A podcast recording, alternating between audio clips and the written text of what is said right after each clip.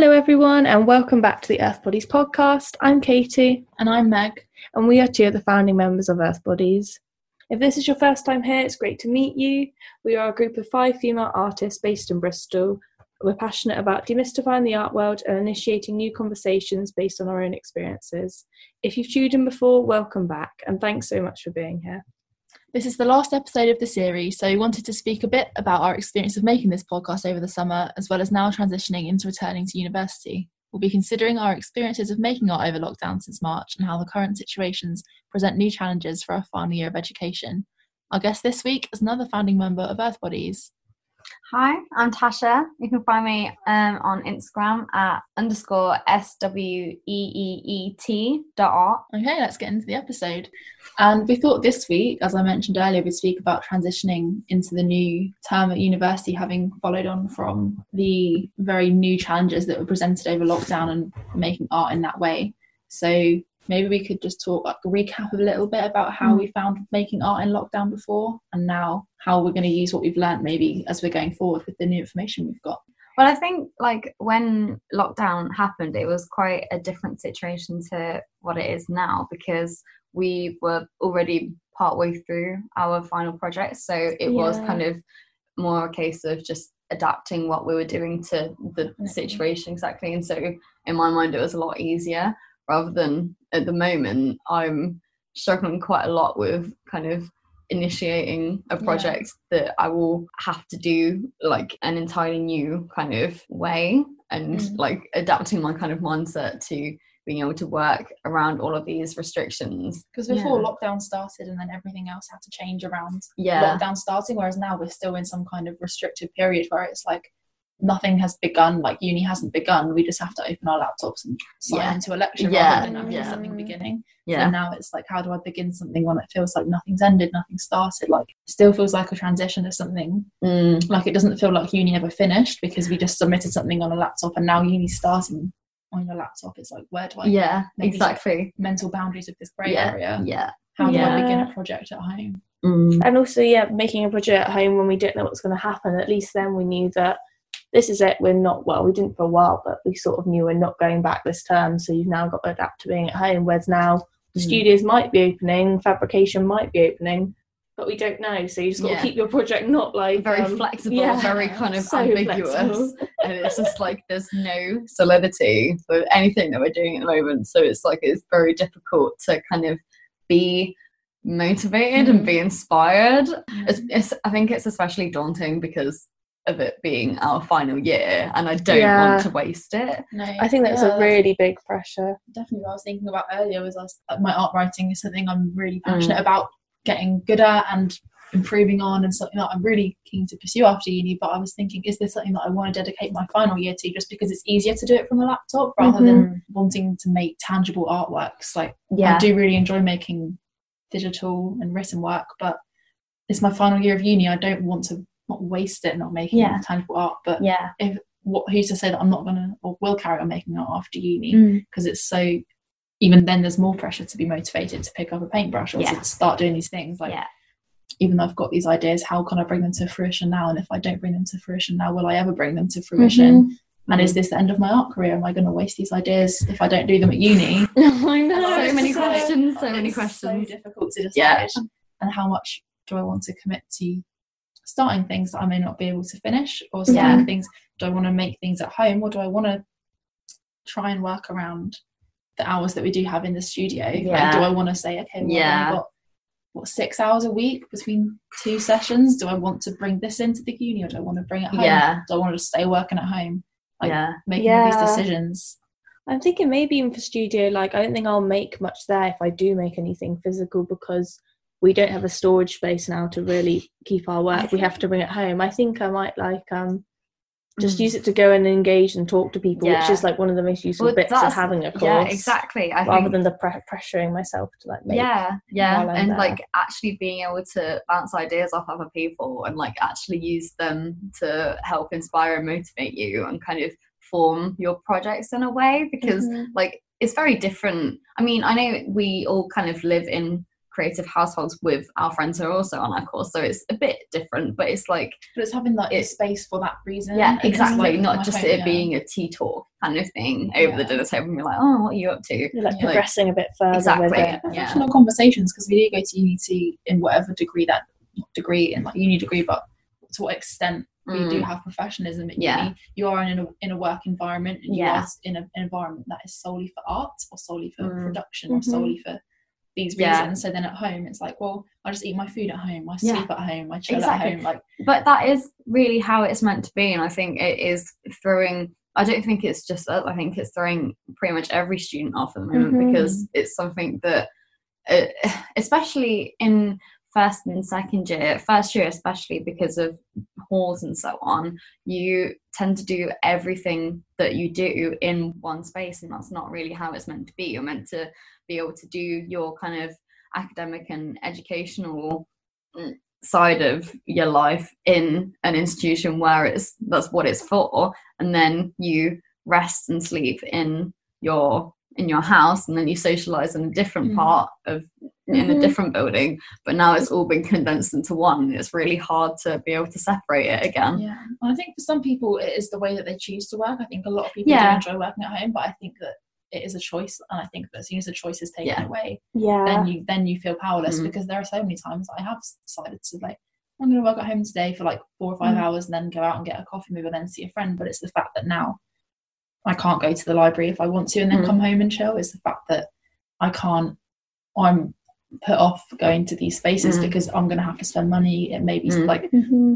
obviously I'll adhere to social distancing rules, but it's mm. so off-putting to think there's going to be less tables. There's no point mm. going out. There's yeah, be, you don't know you're like, going to walk 40 minutes to uni and then you're not going to be able to get somewhere to yeah. sit or something. Yeah, exactly. Yeah, and it's just so like mm. it's just the choice being taken away just makes me feel even more de- even yeah. more demotivated yeah. because I'm like, okay, well I'm just gonna stay at home today and do these lectures and yeah. do, this, do this work. Yeah. But I could have done it in the library or I could have gone to this yeah. thing and it's just like having the variety, whereas having no variety is just yeah. so exactly crippling. Yeah. yeah. yeah, especially the seasons change. Yeah, yeah, especially like now we're coming into winter. We were saying earlier, like just such a big part of your day is like doing the walk or getting yeah, the bus to a different space. House. Exactly. Whereas when you're like, oh, I have all these lectures to attend, and then you know by the time you're finished, it's going to be like it's, you know, it's going to be dark now. Exactly. It's coming into yeah. winter.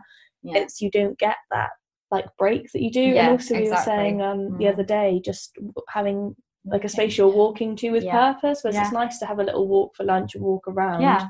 But it's it's really nice in a way to be able to go. I'm walking to campus, not like where do I mm. want to walk? Yeah, I'm not just kind of walking aimlessly. Yeah, like, I'll just go to the park for thoughts. a bit, I guess, because there's nothing else to and do. it's like you're like, saying about inspiration. I think that being in a city it's inspiring, not in like the it can be in grand scale ways, hmm. but in smaller scale ways. Just walking home, like from uni at winter, you notice different things than you do in the summer, yeah, and you notice yeah. and you get inspired not mm. necessarily by a visual object or not necessarily by anything. a conversation but you yeah. could be you could turn a certain any, way any sort of stimulation and, and have exactly. a thought you wouldn't have had yeah. if you hadn't done it like mm-hmm. whereas when you're at home all the time you've got the same stimulus yeah and it's surrounded by the yeah. same environment and the same things and the same people all the time you're just not going to get anything new i think that's also something why I kind of feel like my creative process is just so stale at the moment because I've just been in the same place for I don't even like what three months now like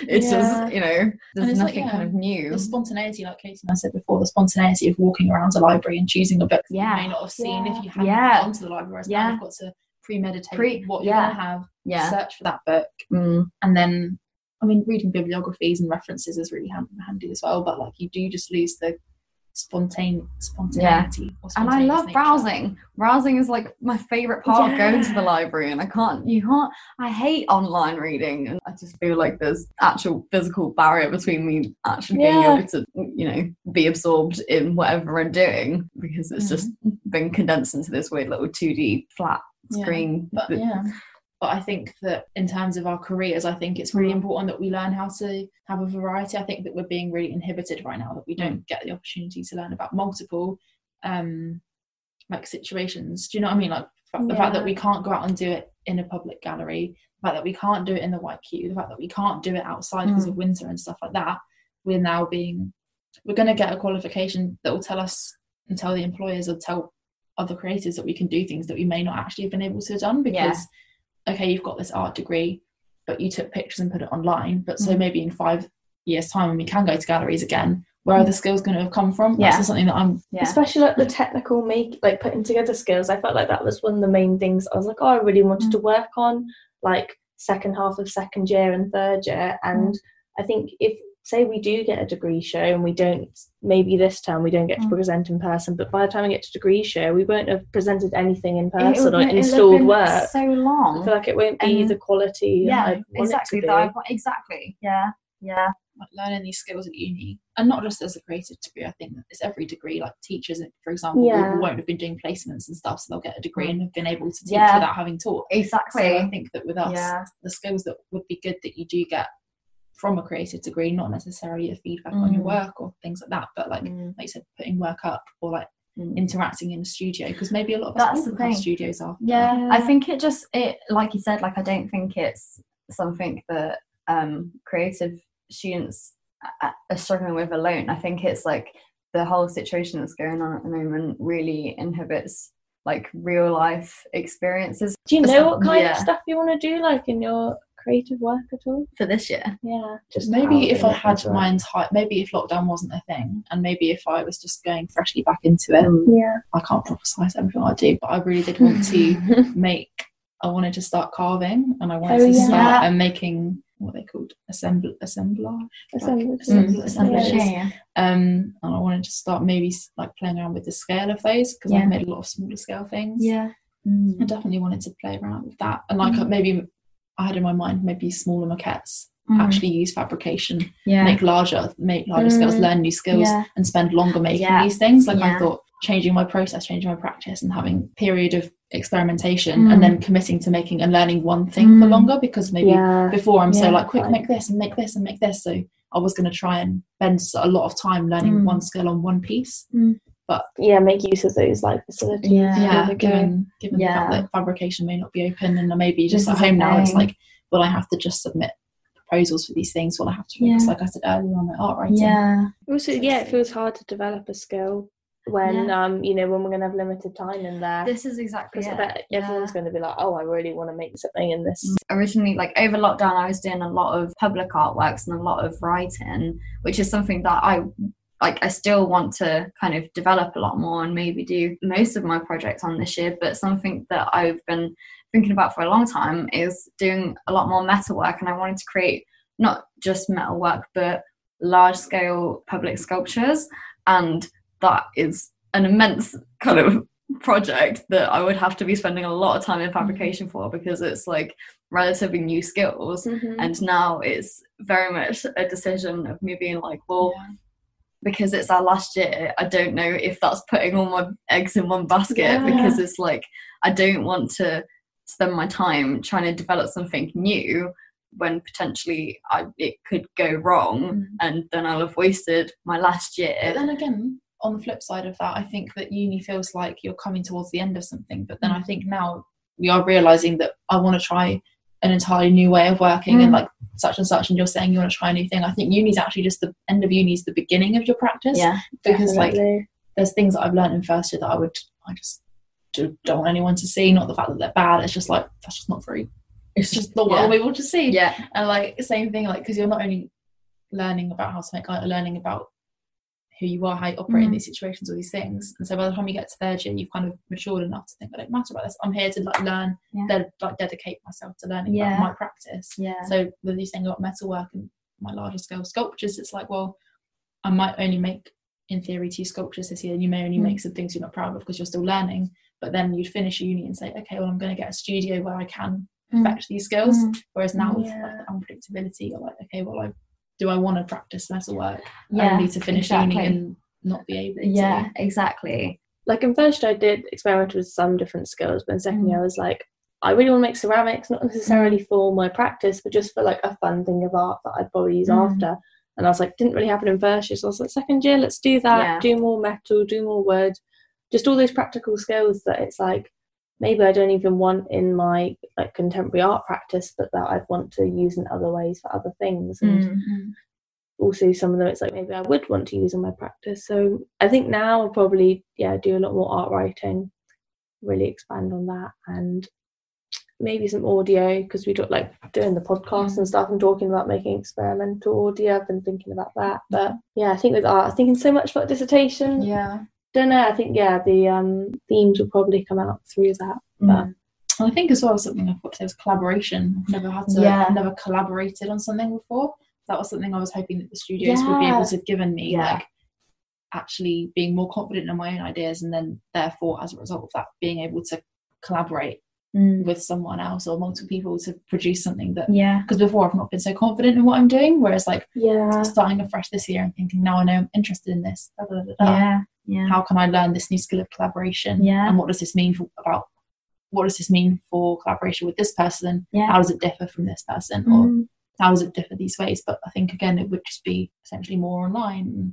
And I guess like with doing like our Earth bodies and stuff this summer, you started thinking more collaboratively and working in that way, but Yeah, not I was in going to like say about that actually. yeah like it's been great to do it in like an ideas kind of or like speaking kind of way of the podcast but Mm. then with and yeah with putting things together but then say with the zine it was like we brought our individual work Mm. which is great If you want to see how our final year of education unfolds, the work we end up making, and how we resolve these issues, it would be great if you can subscribe and stay up to date on our social media, which is at Earth Bodies Collective. I hope you enjoyed the last episode of this series and have found it as enjoyable as we have found making it. We'd love to hear your thoughts on this podcast series, and you can leave a review on Apple Podcasts or Spotify, or contact us directly by email or social media. And thanks so much for taking the time to listen.